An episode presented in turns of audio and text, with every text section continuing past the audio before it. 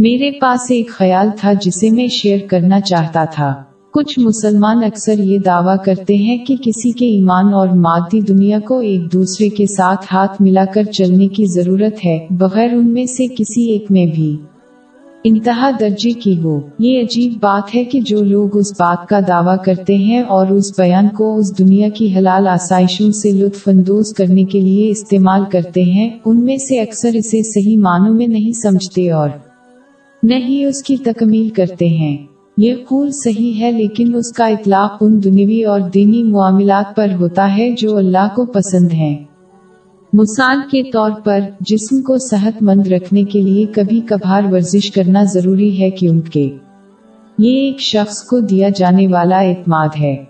اس کا یہ مطلب نہیں ہے کہ کوئی شخص اسلامی علم حاصل کرنے اور اس پر عمل کر کے حضور نبی اکرم صلی اللہ علیہ وآلہ وسلم کے نقش قدم پر چلنے سے غافل ہو کر دنیا کی حلال لذتوں سے زیادہ فائدہ اٹھا سکتا ہے۔ یہاں تک کہ اگر وہ معیاری واجبات کو پورا کرتے ہیں، جیسا کہ سن ابن ماجہ نمبر دو دو، چار میں موجود حدیث کے مطابق علم حاصل کرنا تمام مسلمانوں پر فرض ہے۔ اس کے علاوہ ہاتھ میں ہاتھ ملا کر چلنا یہ تجویز کرے گا کہ ہر ایک چیز کے لیے ایک سا توجہ، کوشش اور وقت وقف کیا جائے۔ کتنے مسلمان ایمانداری سے کہہ سکتے ہیں کہ وہ مادی دنیا اور آخرت کی تیاری کے لیے ایک سا محنت، توانائی اور وقت صرف کرتے ہیں۔ اگر وہ نہیں کرتے اور زیادہ تر نہیں کرتے تو وہ اس بیان کو کس طرح پورا کر رہے ہیں؟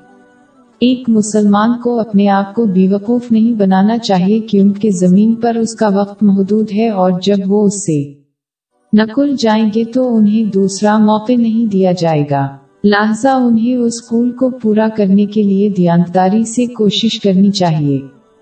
کم از کم ایک سا وقت، محنت اور توانائی دونوں مادی دنیا اور آخرت کی تیاری کے لیے۔ وقف کر کے۔ یہ نوٹ کرنا ضروری ہے کہ کچھ لوگ یہ بحث کریں گے کہ عارضی ٹھکانہ اور ابدی ٹھکانہ کو برابر سمجھنا عقل مندی نہیں ہے۔